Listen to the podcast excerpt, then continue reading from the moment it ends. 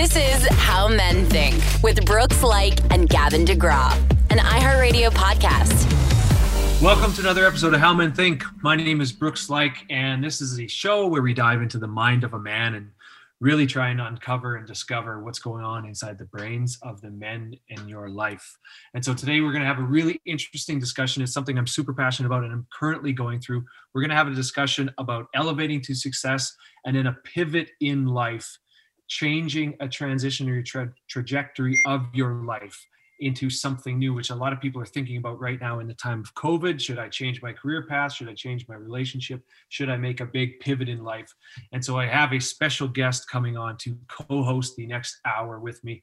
I love it, love it, love it when I bring on a professional athlete because he's a brother. We can speak the same language. He was a running back in the NFL for the Jacksonville Jaguars, the Oakland Raiders, and the New York Giants. Recently retired. He is an author on a couple accounts. We'll get into that. He's an entrepreneur. He's a philanthropist. He's on TV. He's a man of many hats. Welcome to the show, Mr. Rashad Jennings. How are you, buddy? Good. I appreciate it, man. I'm, you know, I, I was listening to you roll things off. I was like, that sound like a cool dude. right? Hey, I know, I know, dude. I love. I, I say this every episode. Of we bring on, we bring on some amazing guests that are multi-talented, like super multi-talented, and so um, I love that you're a professional athlete, but then I love what you've done since that. In your, you've become an author. You've written your own book, and now you've written a children's book.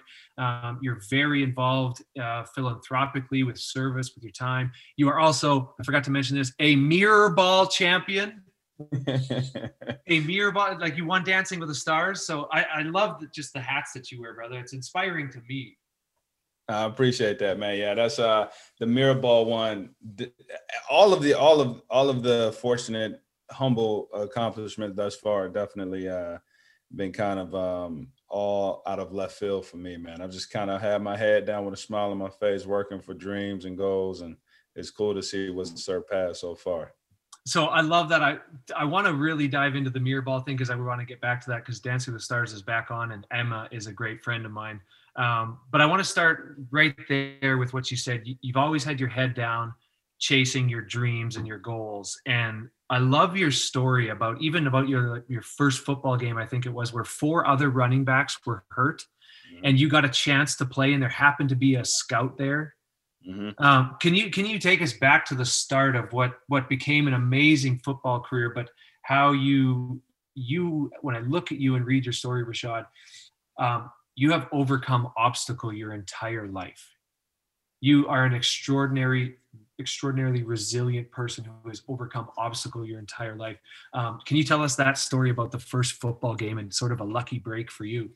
Yeah, man. So that's funny. Every time I tell the story, I, I chuckle throughout it all because um, it's a true story. I, I none fabricated about it at all. But I was a fifth string running back in high school football um, this overweight, chubby kid, glasses, asthma, had a 0.6 GPA at one point in time.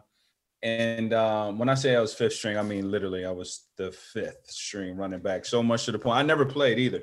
Um, I used to come out, you know, when we break the white tape, go on the sideline and you know kick off. Yep. I would go on the. I would take the. I would take my pads out of my thigh pads, no thigh pads, remove the thigh pads, remove the knee pads, remove the hip pads, remove the butt pads, and inside those little sockets, those little holes, I would stuff in like M&M candy. You know, I would stuff in uh, sprites and all kinds of stuff. I know I didn't play, and I know I had front row tickets to a great game. But uh, the last game we're playing against, last game of the season, we're playing against our high school rival. Uh, we're the Jefferson Forest Cavaliers. We're playing against the Brookville Bees, and it is sold out because it's one of his high school rivals. Last game of the season, and also, Brookville, if they beat us, they go to the playoffs. We're done one yeah. way or the other. So it's like our Super Bowl. is a big game. We want to knock them out. And, um, you know, there was a Tennessee scout there to watch our starting running back. His name was Quincy Freeman. He was really good. And uh, long story short, start the game off. We get the ball, go out, first play. Our starter running back gets hurt. And uh, I got a buddy of mine. His name is Brandon. Well, we call him Speedy, right? He didn't earn his name at all. And, okay. Uh, he didn't play either. So I, uh, me and him, he's like the friend that just is always overly excited for people. Yeah. And so when he saw the starter getting hurt, he was shaking. He's like, "Hey man, they're gonna play you today. They're gonna play you." And I'm sitting over here. I'm like, "Man, get off me." Go back to eat my M and M's, watching the game. Second string goes out. A couple plays into it, he gets hurt. You know, so speed again. Like, yo, they might actually play you. I'm like, make it off me. You know they ain't gonna play me. Go back to eating my candy. Third string goes out. He gets hurt. Right. So then they put back in a starter because they he, taped up his ankle. He had an ankle injury. He go back out. He gets hurt again. So then now they're down to the fourth running back, and um, you know, four plays later, he gets hurt right? Come on. So, you know, it's down to me, right? Speedy's lost his mind. You know, he's over here doing backflips and stuff. And and, and the coach scans the sideline. He catches eye contact with me. He looks away. He grabs a wide receiver and puts him in at running back instead of me, right? So, like, part of me is mad because I'm like, yo, this is my opportunity. The other part is like, I ain't going out there getting hurt. Like, I don't know why everybody's getting hurt. Sure enough, he gets hurt. Have no choice but to put me in, right? and uh, I go out there red hands from M and like I picked up the wrong helmet, and it was just all bad. But first play, forty yard touchdown. Come on. Yeah, man, he couldn't tell me nothing. I came back on the sideline. I chest bumped Speedy. You know, he fall. and after afterwards, um, they put me back in on offense later. I scored another touchdown. Similar situation on defense. Guys were getting hurt left and right. They put me in on defense. First play, I sacked the quarterback. He fumbled. I picked it up and scored another 30 yard touchdown. And I sealed the game with a pick six for the win. And so I scored four touchdowns. All right. I played 14 total plays, two on offense, two on defense. And that Tennessee scout that came to watch the starting running back came up to me after the game and he said, you know, Rashad, I, um, I came to watch the starting running back um, but I couldn't help but to notice you. I didn't even see your name on the roster. And I was like, yeah, that sounds about right. And he said, well, how are your grades? And I, I looked up at him and I said, well, sir, I have a 0.6. And he was like, well, how the hell you got a six? You got to try to do that. But that like he he looked at me, he said, Rashad, you have potential. Get your grades right. You might play at the collegiate level. For the first time in my life, somebody saw something in me outside yeah. of family. Yeah. They're, they're going to encourage me no matter what. Long story short, man, I transferred high schools. I repeated my junior year. I took non homeschool classes, non summer school classes, um, and, I rededicated myself. I never looked back. I stopped making excuses. I stopped blaming people. I started taking ownership and responsibility over everything I did, and the rest has been history from there. Dude, and then you're drafted 23rd overall to the Jacksonville Jaguars, first round pick, and then you play in the NFL for how many seasons? Nine seasons did you play? Uh, I snuck eight. Snuck eight, eight, seasons. Yeah. Eight seasons is amazing, dude. Do you ever just look at that day and just there's something greater going on there? Like that's if that isn't divine intervention, I have no idea what it was. Like five guys get hurt ahead of you, guys on defense get hurt, and you happen to just step into this role. Do you ever think about what your life might have been like if it didn't, if that day didn't occur? And so much that I wrote a, a, a book that became a New York Times bestseller about it, um, titled "The If in Life," and uh, it's a play on words. You spell out the word life. If is in the middle, and you know, I, I kind of just talk about all my major if moments, but yeah, for myself, that never happened. Um, there's no telling. You know, I I, I know I would have, uh, you know, from the opportunity I did have in place, I would have graduated high school. Um, I, I would have probably uh, ventured to be a marriage counselor, which I still desire to do in the latter years of my life. Mm. I'm actually got my master's um, in it now and getting licensed soon. Um, Good for you, buddy yeah, but I, I know I wouldn't be on this platform that I have currently today. Not a chance. You you um most likely would you say you most likely wouldn't have made the NFL if that day didn't happen? Not a chance. No way.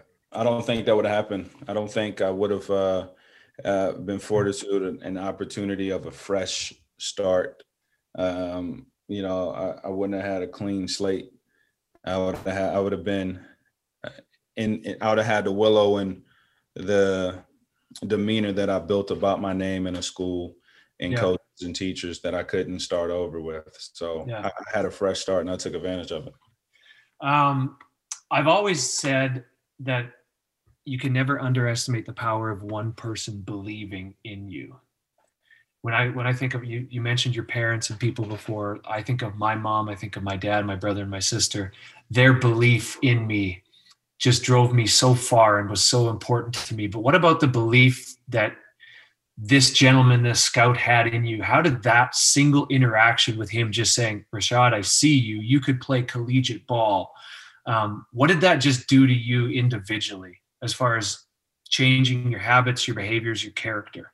It made me look at future. Um, you know, because my desires were all to accomplish things in, in years to come. I didn't really have a lot of desires or dreams mm. accomplished in the moment. They were always in the future. So yeah. when I was encouraged, I saw future differently. And um, I, you know, that's why I, try, I try to inspire kids to see down the road.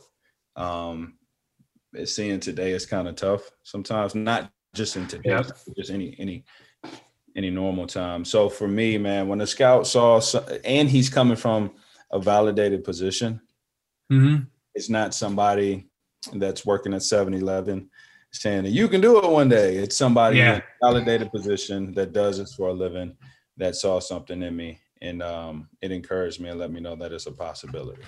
I love that. I, I, I, also I was having a discussion with a friend the other day about positive affirmation and how, especially in sports, we would get told so much about what we did wrong. Right? You'd get told what you did wrong. You messed up this play. Blah blah blah. In in life, in career, people get told what they do wrong, but very rarely do people get told what they do right. Mm-hmm. And that positive affirmation is so powerful Mm-hmm. And people then, because they receive that positive feedback, it encourages them to do that thing more. And so, mm-hmm. whether you're a business owner, whether you're a coach, whether you're a parent, any sort of positive affirmation that you can give somebody, um, in like just in your case, you're right here, Rashad, it, is, it can be absolutely life changing. You know, a short little conversation can be absolutely life changing. So I love that you then took that, grabbed the reins, and then turned yourself into an eight year NFL pro.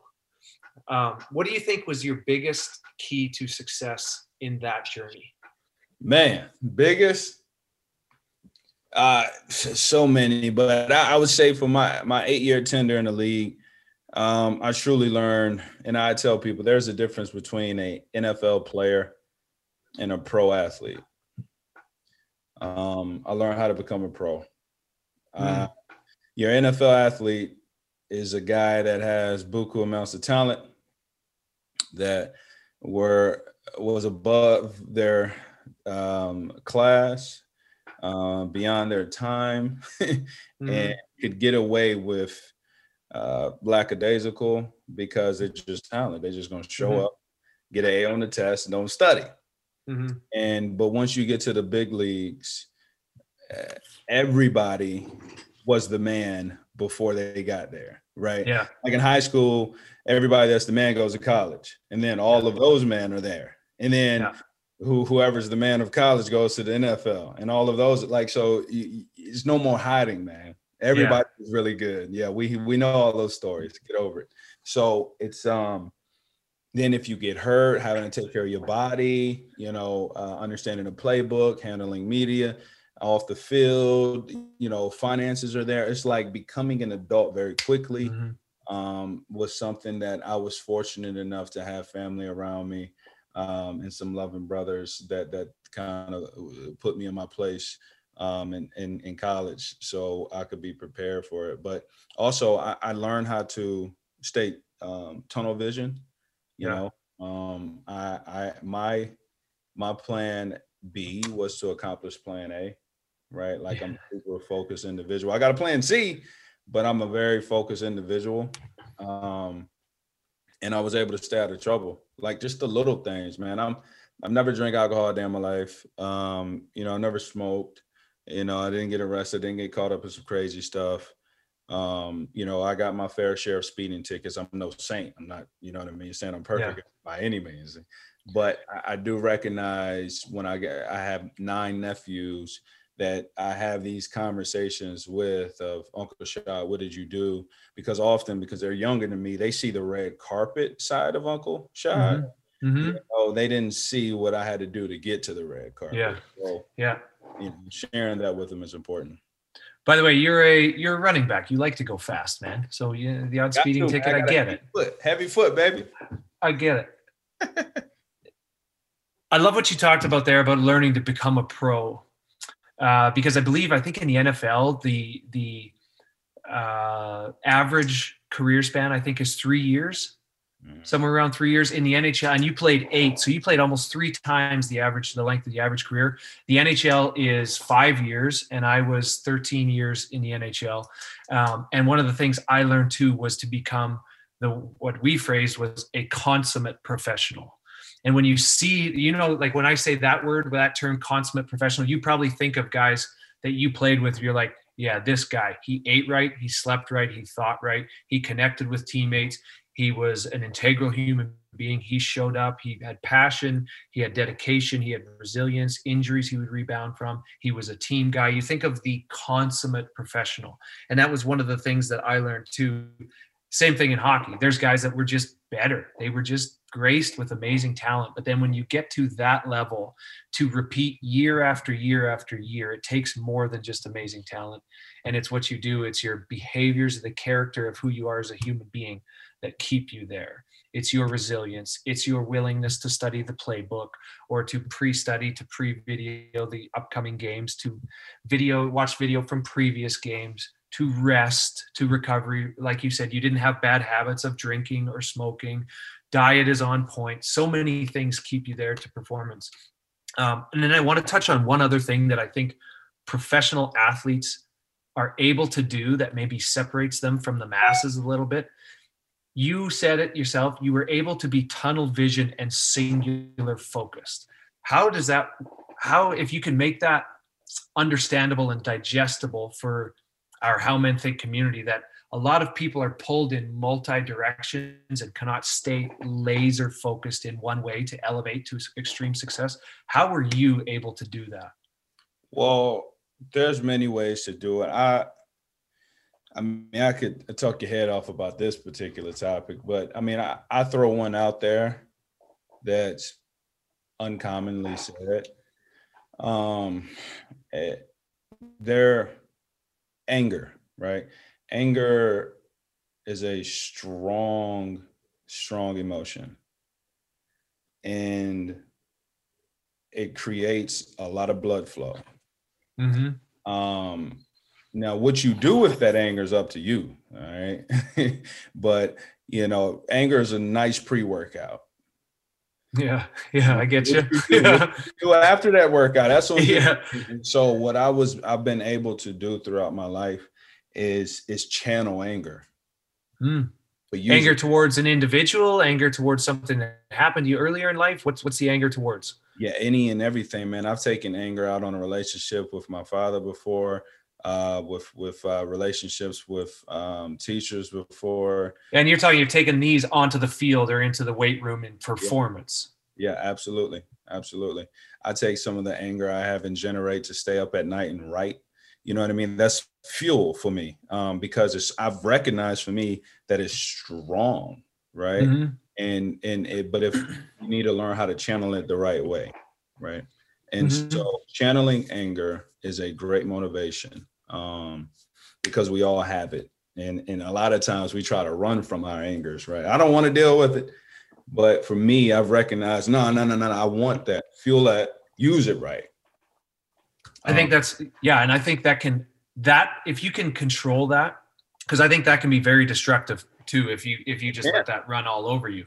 Um, okay.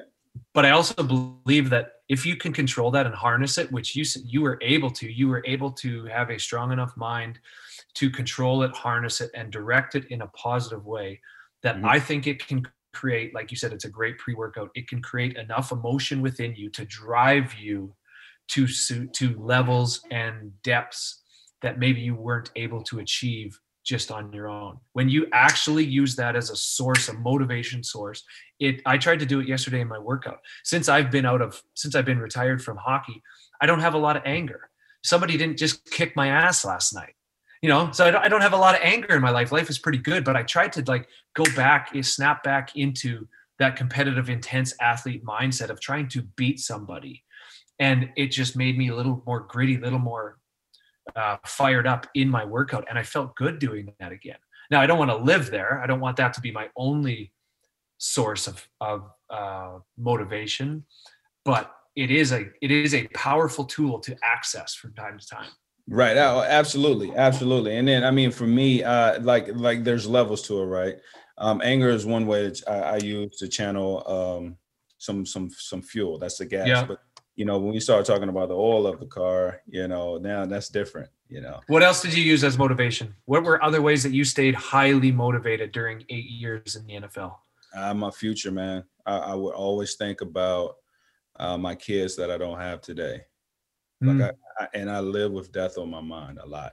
Not in a ta- and, and it's very t- taboo to talk about death, right? It's it's and not a not a morbid way, but I really do keep it on mind a lot that because I want to be a leader for and to my family from the grave. And the only way for me to do that is to be cognitive and very present, intentional um, with what I do on, while I'm on this side of the earth, from generational wealth, from writing a will a proper way, um, Mhm. you know, uh, all the things that encompass of what it looks like to be a leader from the grave. I think about that, and Mhm. uh, you know, that kind of keeps me humble. And and and and I think about again, I don't have children, and so I think about the fact that I'm 35 right now, and I want to be able to tell my kids, hey, you know, I remember this moment when I was 25. I was thinking about you when I did X, Y, and Z. Yeah. know, I, I'm 35. I'm having this. I'm having a Zoom call right now, and I actually brought you guys up of, of, of reason why I'm still motivated today. I want to show Yeah. them this. Like these are the things that keeps me going. Of waking up excited to grasp life in the 12 odd whatever hours that I'm up. Um, who can I motivate? How can I be motivated? You know, how can I be a better person for my community? Um, where are the quality levels? It's like a it's like a scale of vitamins, right? Um, and every year I get I get my blood drawn to see where my levels are. And you know, for me waking up, I, I check my attitude levels as well. Yeah, I love that. Yeah. You know, I can't Yeah. and enjoy today. Yeah. I got to put it in there. So, um, a, a true balance in life, man. I, I I consider myself somebody that always is trying to find poise and balance. I mean, I mean, I mean that to the fullest. From if if you if a Democrat argues with me, they're gonna think I'm a Republican, and if a Republican argues with me, they're gonna think I'm a Democrat. I'm a true independent. So, Mm. like, I'm I'm so even keeled, balanced. I, I- I'm a logical thinker in all aspects of my life. I love it. I love it, dude. How about this? This is a question for you because I'm 37. I'm two years older than you. We are both athletes, but retired athletes. When we, I don't have kids either. When we have kids, they won't know us as a professional athlete, right? Like they won't be in the in the football stadium with you or at practice with you. You played with guys that had their kids in the locker room and stuff, and that's so cool. But our kids, when we have kids, hopefully we both do, won't know us as that. That will be memories that we share with them and show them, but they won't know us as that. They're going to know you as an author or as a an actor or a TV host, whatever you're currently doing. Does that eh, do you ever think about that that oh my kids aren't going to be able to watch me play, they aren't going to be I'm not going to be able to take them to the stadium? Yeah, now I've thought about that before. And, and to touch on what you had mentioned about watching guys come in with their sons or their daughters, and you know, I even think about, man, if I was a kid trying to soak all this in, what would I be thinking? And, you know, how much of a or how how big of life would my dad be if he if my dad was Yeah. currently playing in the NFL? Yeah. That's Yeah. insane. Um, to a kid's mind, good gracious. So but now I think about that about how how cool it is though that I will have to hang on to the moments of videotapes and the Yeah. stories. Um, and, and and I'm excited that they won't have to grow up in the um, hype of the NFL Mm, yeah. because I think that could be difficult. I watched my nephews grow up in it when I was in my prime and they're in high school, and even how much attention they would receive just because of what their uncle was doing. Yeah. And, um, it's cool, but you don't receive a lot of attention because, hey, I saw your uncle's new book out Yeah. In high school. yeah. you know what I mean? So I, I'm, I'm, I'm, I'm excited to instantly come off as a dork to my kids. Uh, Oh, so cool, man. That's what I want to be to him. Um, I think it, I think it's going to be cool. One thing about that is your kids are going to know you as some. You're you're going to have some other quote unquote profession when you have kids, and you're going to be an, a shining example for them of somebody who can live multiple lives. That you are multi-talented. That you elevated to the best of the best in football. And now you transitions and now you've elevated in this other arena in life. And then maybe there's another one you elevate to another arena in life. I think that's wonderful. I think that that's just so inspiring to a kid to see that that dad can be successful in whatever he does. So it's not just about what he's doing it's about the characteristics of dad. So Mhm. i think that's so cool. Uh, let's talk about the artist the uh, or the author side of you um, let's talk about the two books you've written because I love how you've segued from athlete into an author. Can you tell us about the two books you've written? Yeah, sure. So um, again, tapping back into the first book, um, The If in Life, which became a New York Times bestseller. I had no idea that that was in the mix. Um, I, I don't even know how they evaluate which ones become the New York Times bestseller, but when they, I got that call, I was floored. Um, Yeah, but I, that's I wrote. Thanks, man. I appreciate that so much. Uh, and when I have people come up to me, you know, it's, it's still people come up to me periodically, either because of football, the imprint I left there, or Yeah, uh, because of Dancing with the Stars. Um, Yeah. A lot of times people come. I want to get to that in a sec. Yeah, yeah, or, or or or or you know, writing books, or I saw you doing Catfish, or you know, I seen you on Good Morning America, whatever anybody has seen me, you know, they come up to say something or ask for an autograph. But I tell you, it's nothing more rewarding um, between uh, if I had to pick which one touches me more to sign or have a kid come up to me and say, "Hey, can you autograph my jersey or autograph this book?" The book wins every time. really? every time because Why? the the book well football is a is is a piece of me. Like the book i really gave a lot of me. Wow. and th- that's my life versus a, a, a chapter. You know football is just a chapter of my life. And my book encompasses all of me. So like watching a kid get excited and say he's motivated to read my book or has read it and has touched them and the emails i get from parents um, it makes me stay up at night and continue to think how can i connect uh, to this world more by by print and uh, Dude, special every time I talk to you, I get so inspired by you because the last time we saw each other was at Lewis Howes's event. Um, and we chatted afterwards, and I asked you about your transition from the NFL to afterlife. And you gave me a really cool story. Do you remember what you said that night? No, which I, I can't recall it right now. You said uh, you said you looked at your NFL career like you were a young kid who was at the bar and you knew the bouncer was going to throw you out in just a matter of time. so, Stop, baby. so you're like, I enjoyed every second. I knew it wasn't going to last forever, and I knew at some point I'd get kicked out of this place, but I was going to love it until I did. Um, and that kind of carefreeness about about your career is something that I I've always I remember that story, and I've always tried to bring with me and tried to apply to my life because letting go of my career has had a, a little more constraint on me. It's been harder for me to let go of it, and you you're an inspiration for me for seamlessly transitioning into life after sport and into other other endeavors. And so hearing that that football is just a part of you but the book and what you're doing is like your whole life is just inspiring for me to hear.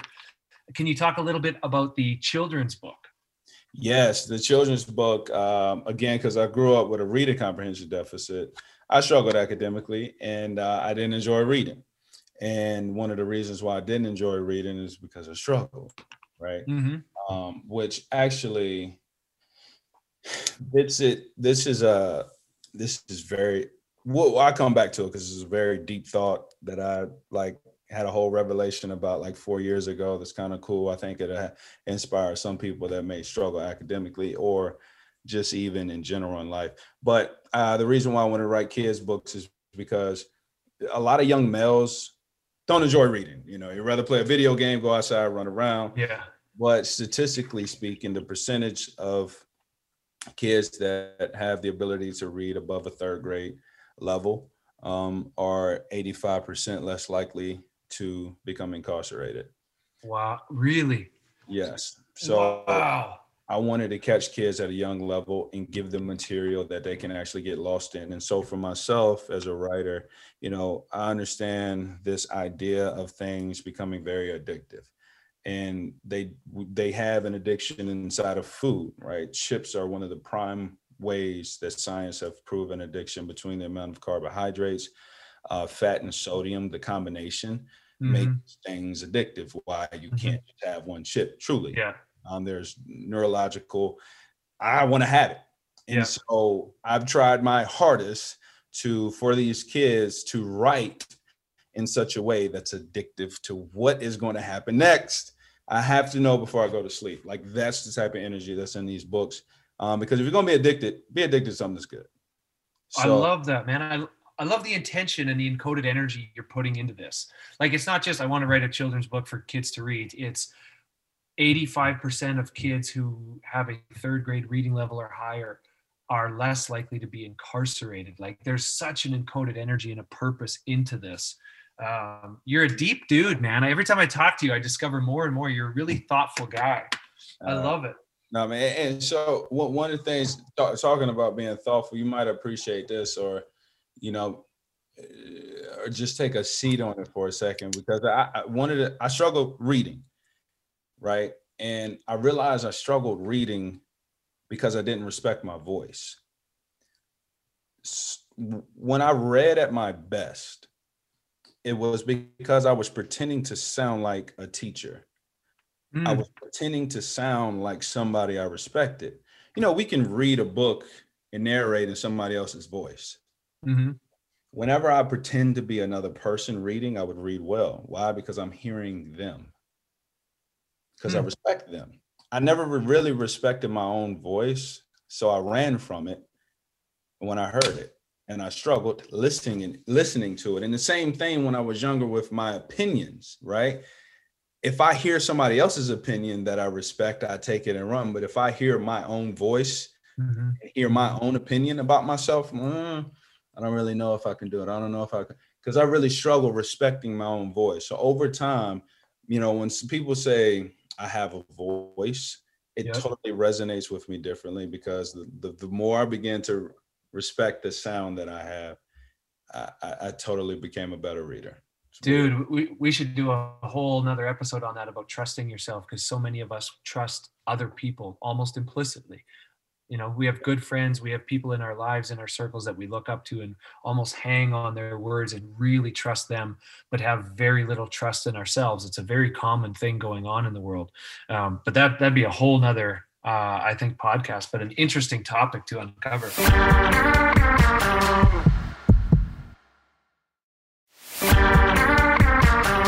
I want to now talk about Dancing with the Stars. Hey. You are you are a mirror ball champion.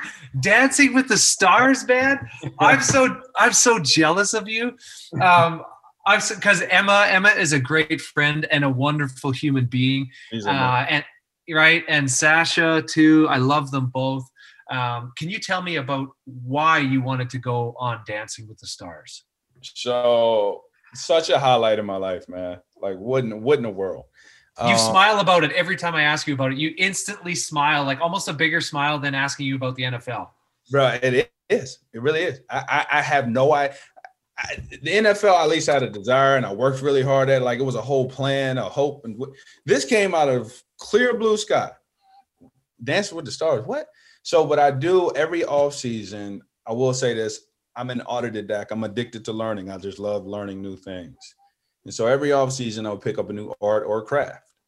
Um, the first off season, I picked up the guitar, learn how to play it until the point I could get in the studio. John Mayer is the reason why I picked up a guitar. Um, then the next off season, I learned a bunch of magic tricks. Right, so I so know cool. tons of them. I love it. Yeah, it's never a dull party with me. And um, so then the next off season, I picked up poetry, archery, Olympic style fencing Every single offseason, I pick up something new. And this last off season, I was at one of my buddies' shindig. They having a whole little party and hanging out and barbecuing. And, and I was in the house and there was this commercial that came on and some people was moving across the screen really good. And they were dancing. I was like, yo, that is dope. What in the world are they doing? One of my buddies, she's actually a dancer and she knew what they were doing. So she said, Oh, that's a cha-cha. I said, mm-hmm. What the heck is a cha-cha? She said, That's ballroom dancing. I said, What the heck is ballroom dancing? I- and she said, Rashad, you should really check it out. I said, Can I de- dare teach me to do that? They said, Yeah, sure. I said, You know what? That's what I'm gonna learn this off season. I'm gonna go figure out some ballroom dancing, right? So I'm in Fort Lauderdale, Florida. I train every day from 8 a.m. to about like 1 p.m. and then I have yep. the rest of the evening off. Yep. And uh, so one day, all sweaty, yoked up, just finished working out. When I Googled the local uh, ballroom studio, the nearest ballroom studio to where I was staying at, and I go in, open the door, ding. I got a tank top on, like this girly dude coming in, and everybody's all daintily and yeah, oh yeah, ballroom. And I'm like, what the heck is this? And the lady, this shows you how much I knew nothing. The lady says, Hey, can we help you? And I said, I said, yeah, I'm looking for the cha-cha, like as a person. and she said, you know, yes, we can teach you how to cha-cha. Yeah. So, oh yeah, yeah, that's that's what I was looking looking for. And she she laughs and she pulled me to the desk and um, she said, Would you like some privates or, or, or are you okay with open floor? I said, definitely got to be private. I don't want anybody to see anything. and she said, Well, we don't have any availability until two weeks from today. I said, sure, no problem. I'll be back in two weeks. A week from that day, Dance with the Stars called. Come on. Never got a chance to go to that ballroom studio. And what makes this funny, I never got a chance to go to that ballroom studio. The first dance on Dance with the Stars I learned was a cha-cha. Yes. And when I won, that lady called me and said that I was supposed to learn from them. Mm-hmm. She said, What just happened? learn and she's looking on TV, seeing me win a show. So it was it was a it was a time. But no, nah, mean, I enjoyed it. Um, I learned so much about myself. Um, I'm a true hopeful romantic, so I enjoy the the connectivity that I understand the dance provides. You know, yeah. and also I'm, I'm I cannot wait to release a book that I have uh, about how much uh, relationships and ballroom dance merge. Um, man, it was just such a highlight. I, I can't. I, and, and and then we went on tour. And if you would have told me at the age of 15, one day you're going to be selling out arenas for dancing, I'd I know. I know it's so cool. Um, but you know what? I I also like really admire and respect you about for that is one, you had the courage to go to a totally different arena. One, I love the fact that you learn a new skill every off season. That's amazing. That's just like I hope people just absorb that like a sponge because that's incredible. Two, you had the courage to go into a totally different arena and try something you've never done before. But then I also remember when you won, I think they announced that you and Emma had logged, I think, 324 hours of practice during that season. It was it was some astronomical number that was almost twice as much as any other competitor there. Um, which just goes to show that you'll be successful in whatever you do because there's underlying characteristics present within you as a human being that will come out and can come out in any different avenue of life or any different career that you pursue. So myself watching that, witnessing that is super inspiring. And I would go on that show in a heartbeat because I, I think it's a beautiful art and I would so love to learn to dance. Do it, man. If, if they ask, definitely do it. It it's it, it it's life changing, man. I had a great experience. Emma helped that uh that that the whole notion of you know one wanting to learn how to dance. And you know you create you, you create so i created so many friendships from the show and yeah. you know it's a whole new audience. I got to let people know who i am as a person not just the jersey i wear. Yeah. And what was the neatest part and you probably could understand this man like coming from sports and you know playing like true american gladiator sports man amongst mm-hmm. men hitting each other. And then parlaying that into one of the most gentle arts. Yeah. Ballroom dance, like polar opposites. You know, yeah. I, am built to run through human beings, mm-hmm. and I have to figure out where to place this. The posture, right? And not stand on. Yeah, it's crazy. It's lean it, your head back and chest out and hips underneath, all that kind of stuff. Yeah. but, but uh, what's what's super cool about it too is like you have a rhythm. You have a rhythm, an athletic rhythm of running, of agility, of jumping, of of squatting, of weightlifting. That's a whole different rhythm. But rhythm and dance, moving your body is in dance is a completely different language Mhm. just because like we're athletes we know how to move our body through space but the thing i love about it is like that captivates me is then interpreting the music and having that rhythm come through your body and when i dance i just feel so awkward i'm like god why do i feel so out of rhythm i'm an athlete i move my body how come my, my body feels like it's moving really weird That's hilarious, man. No, I'm sure you would kill it though. I know you would. if i was partnered with emma yeah because emma i think can i think emma can make magic out of anybody Yeah, she made me look better than I am. dude i love it. I, was so fun to watch you because you crushed that season. Um, we're gonna get uh, we're gonna take a quick break my man and then we're gonna come back with some listener questions for professional athletes. So some of these rashad i'm sure you've been asked.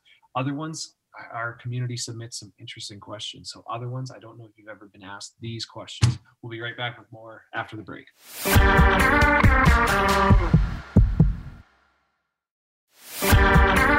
back from break we have our outstanding engineer slash producer slash man of all trades and the best mustache in the business mr easton allen with us and he's going to fire some some of the how men think listener questions rapid fire to rashad and i uh, we are two professional athletes and we're going to answer your questions as best we can Let's see what we get.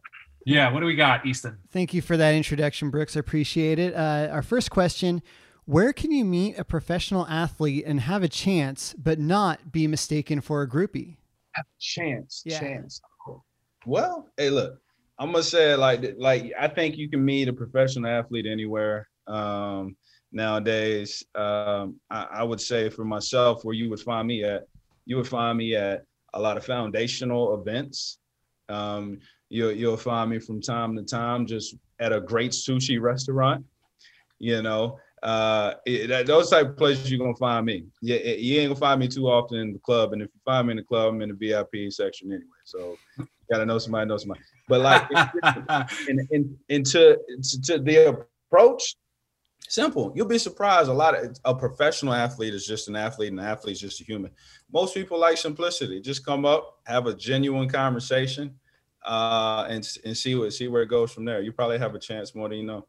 ask him to cha-cha that's Ask what i'm saying ask them Right. where the cha cha. Ask where the cha-cha. Um, I, I love what you said there, dude. Um, yeah, because the the foundational one for sure. That's a great place to meet somebody. And then sushi, I would I would I echo with that as well. So I, I'm gonna just accept Rashad's answers as mine. I would, I would, I would. I know she can't answer, but I would like her to a- a- answer this. Where does a professional athlete go to find a genuine girl? Oh, there we go. Oh, another. You gotta yeah, you gotta go to like yoga class or like a coffee shop. I found out that the kale section in Whole Foods are where the best women are. Mm, there you go. Okay. All right, the kale section. That's where we got to hang. Uh, next question: Is it a no go if he or she has dated or slept with someone else on the team? Yeah, that's a that's a that's almost a no fly zone. That's a tough one. Yeah. Me personally, I lose all interest if if a dude has talked to a girl in any way, shape, form, or capacity. That's just me though. I don't know what it is about it. So for me, it's it's off limits. I, I have a teammate I played with one guy who married a girl that used to date one of our teammates. So it, it does happen. Yeah, yeah, for sure. They have and they have kids now. Yeah, it does happen. just just a personal deal. If if if you have any interest in me, yeah, you, you, you better you can't have talked to somebody I know.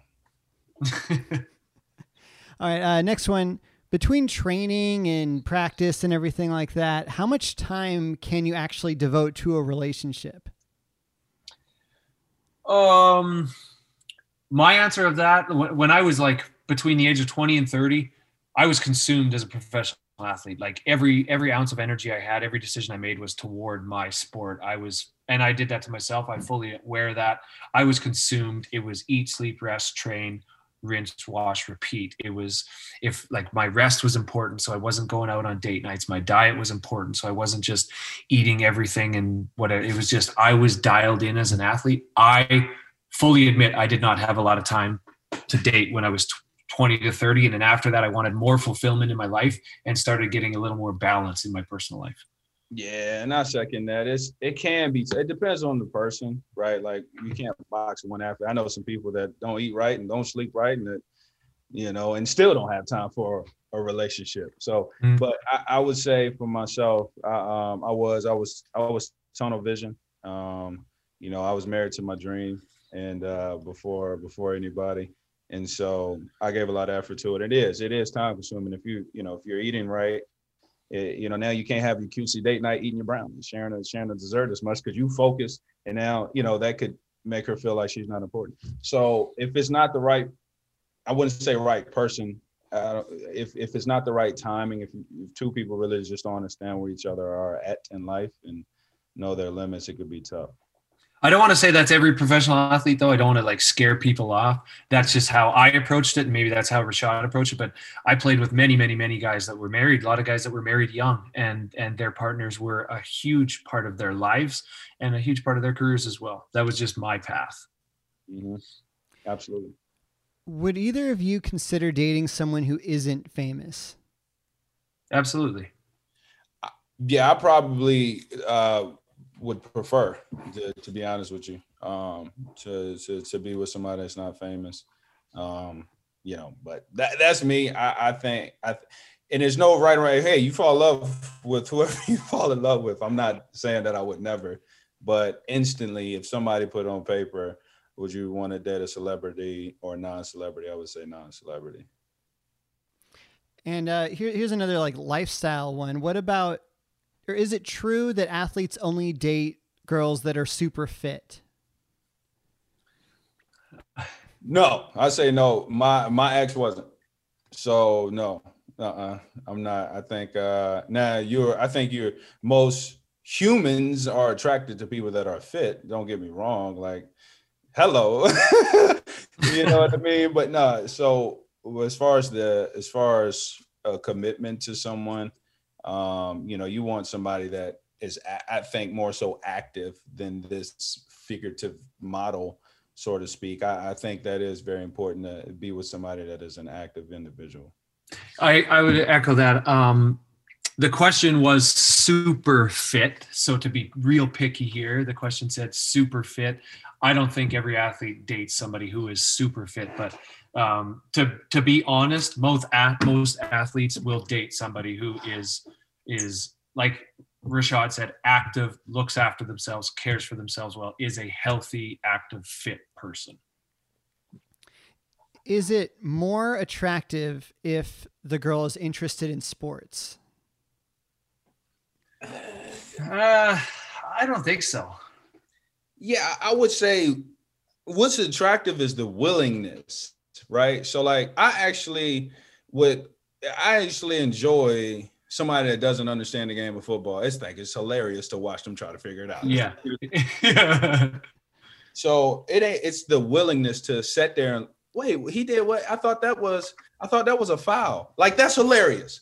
Right. To try to figure watch her figure it out. And the same thing for me to her. Like I don't know anything about probably some of the stuff she may bring to the table, but she probably will love the fact that I'm willing to figure out what nail polish is the best. So yeah.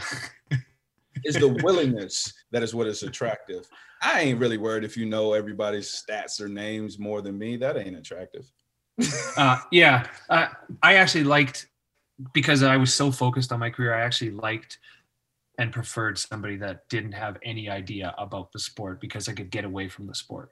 Whereas I, I had teammates who had wives that were like, "What did the coach say in the locker room after the game? What did like?" And I was like, "Wow, how can you be that invested everywhere?" Like I needed to get away from it. I needed to be all in when I was there, and then in a relationship, get away from it. And I actually preferred somebody that didn't have uh, a real in-depth knowledge or background of the sport. All right.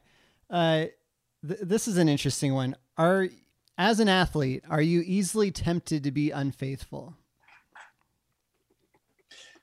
I would say that is just you can take out the word athlete and just say as a human you know um, i see more i've seen more doctors i've seen more doctors in places they shouldn't be at than athletes all right So it's not just an athlete thing. It's it's truly a human thing. And it, are you tempted?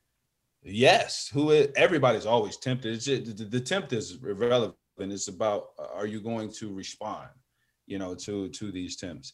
Um, but to answer the question, yeah, everybody's tempted, you know. Yeah, I would agree with that. I think um, more is kind of more temptation kind of comes your way. You're as an athlete, you're a young guy, you are very successful, very driven. Um, you probably have a few bucks in your wallet. Um, you have some sort of fame or notoriety, some sort of communal importance, quote unquote. Um, so that, that there's just more probably, you'll probably get approached more than maybe just the other guy from town. Um, so then, but it's just like Rashad said, then it's, you know, how do you handle it? Do you just, you know, um, say, hey, it's great, nice to meet you, have a nice day, and be cordial and polite with a human being because you can still do that. That's completely fine.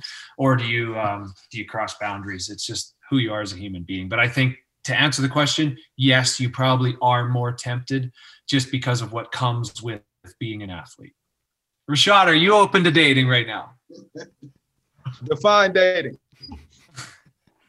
Uh, I don't. How about this? Who would be your dream date, Rashad? Uh, that's a good one. That's a really good one. I mean, I there wouldn't be this would not be this isn't answering the question, but this was not this is not my dream date. But like just to give some kind like ideas of you know myself. I grew up Jennifer Lopez is my childhood crush. You know what I mean? Um, but like my ideal date of a person so I enjoy going out on dates. This is a very true thing about me. When I was in uh when I was in New York, when I would go out on different dates all the time. Like it was a point where I think I went out on a different date like every four or five days, somebody different. And and but this is this is why um how I look at dating, right?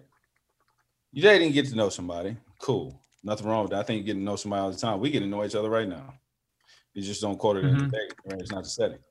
But I would try to find somebody that had some type of skill or profession that they did.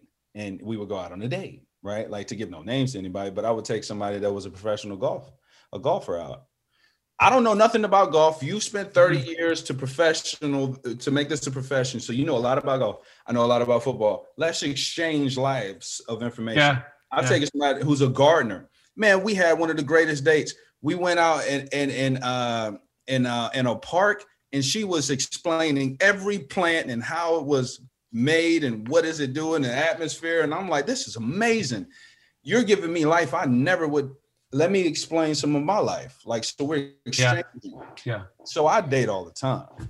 There's um it, what you just touched on, Rashad. There's a couple things I remember hearing things that are aphrodisiacs, natural aphrodisiacs to people. Uh, and two of the things are watching somebody perform their mastery, whatever it is that they do. You're a football, watching you perform at the highest level as a football player is something that is an aphrodisiac to person to somebody. Um, it could be the same as this lady who's a gardener, watching her guard do her thing, something that that is her mastery, her art form. Watching somebody perform their art form is an aphrodisiac.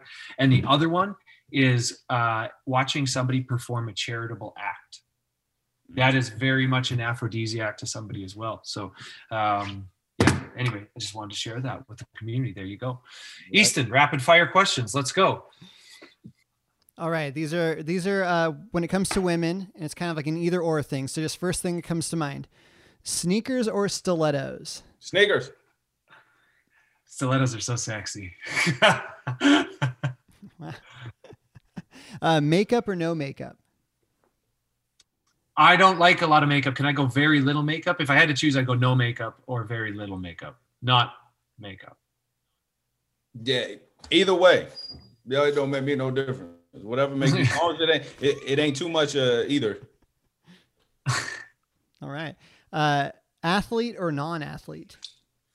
Athletic. You gotta be athletic. Yeah, athletic is fun for me. Active, active or athletic. Yeah, somebody because I want to do athletic things in my life. I want to climb hills. I want to climb mountains. I want to go on adventures. Like, and so if somebody isn't isn't able or doesn't want to come on that, that's difficult for me. All All right. Uh, needs to communicate all day long or goes a week without talking. You know. Oh, I'm gonna take I'm gonna take the uh uh un, uncharted road and say communicate all the time. I would do it. I would. I echo that. I'm okay sure. with somebody talking my head off. Uh, cooking or cleaning. We have to choose one. I, I'm gonna have to say cooking if I'm gonna have to pick between between these two. It's tough. If I have to, cooking, cooking is cooking is a thing for me. Definitely, I agree with Rashad. Yeah, I am happy to happy to clean everything. If one of the like my love languages is just give me food, please, just give me healthy food, cook for me, and I'm a happy man, and so I will happily clean all the dishes, everything. Just like when somebody cooks for me, that is a love language. Yeah. A dog person or cat Dog person, Not all day. not- no cats allowed in the house. You know? Too much hair with too much hair with cats. too much hair. Look for a cat. A cat has too many personalities. You have to earn their trust. You have to earn their love. And if there's already a, one person I'm trying to earn all that from, I don't have time for two. I need a dog that's just happy to see me every time I see him. I'm not trying to earn no cat's trust. This, this next one's coffee or Cosmo. I don't get it. What's Cosmo? Oh, the I, I. Cosmopolitan, I'm guessing like a Oh, drink. Shoot. You know, like a fruit. Whichever you Ah. prefer. yeah, I, I don't I don't drink I don't drink either. I don't drink coffee, so it's not like I want to share coffee, and I don't drink a cosmopolitan cosmopolitan or like Rashad. I don't drink, so um, yeah, I don't know. Next question. Yeah, I don't drink either. I don't know what that means. um, horror movie or action That's tough. comedy? Action comedy all day. So, depends on the mood, man. I ain't gonna lie. I love a good horror movie. I really, really, really do. So What's the I'm- best one you've seen lately? Man, I haven't seen a good one lately.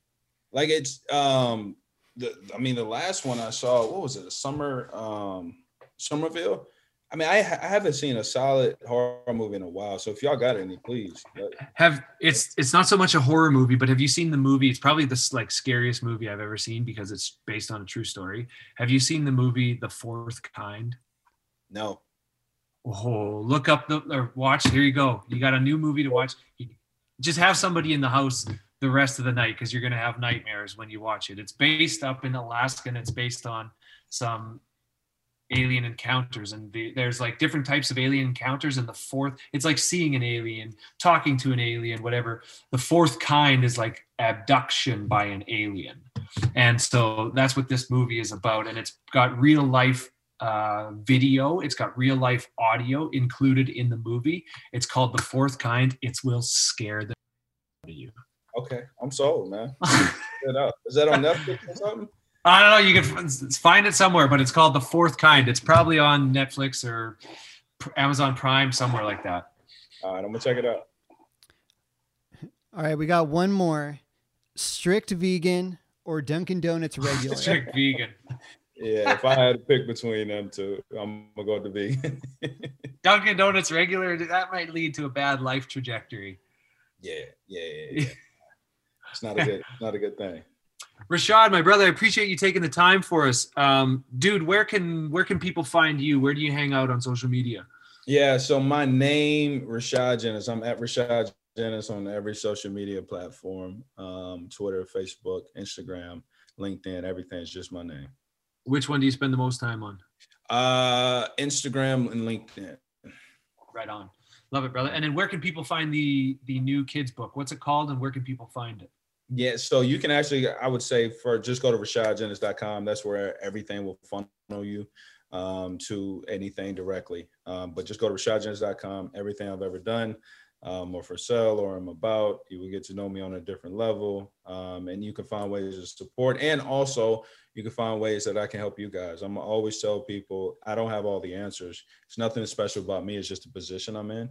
It's very unique. And it's my job to be a magnifying glass when I when I find opportunities to do so. So I'm always looking for uh, more people in the community to help me help you. Brother, you are a special person. There is a ton special about you. You're integral, you are resilient, you're intelligent, you are driven, you are kind. I love your heart, brother. Thank you so much for taking the time, buddy. Our audience appreciates it. Appreciates it. I appreciate it. Um, and uh, next time I see you, we're gonna do a cha cha. Let's, let's do it, man. Let's do it. Thanks, Rashad. Best brother. I can't wait to see you again soon, buddy. Everybody else, thank you for listening. Till next week, take care of one another, love one another, and we'll see you back here for another episode of How Men Think.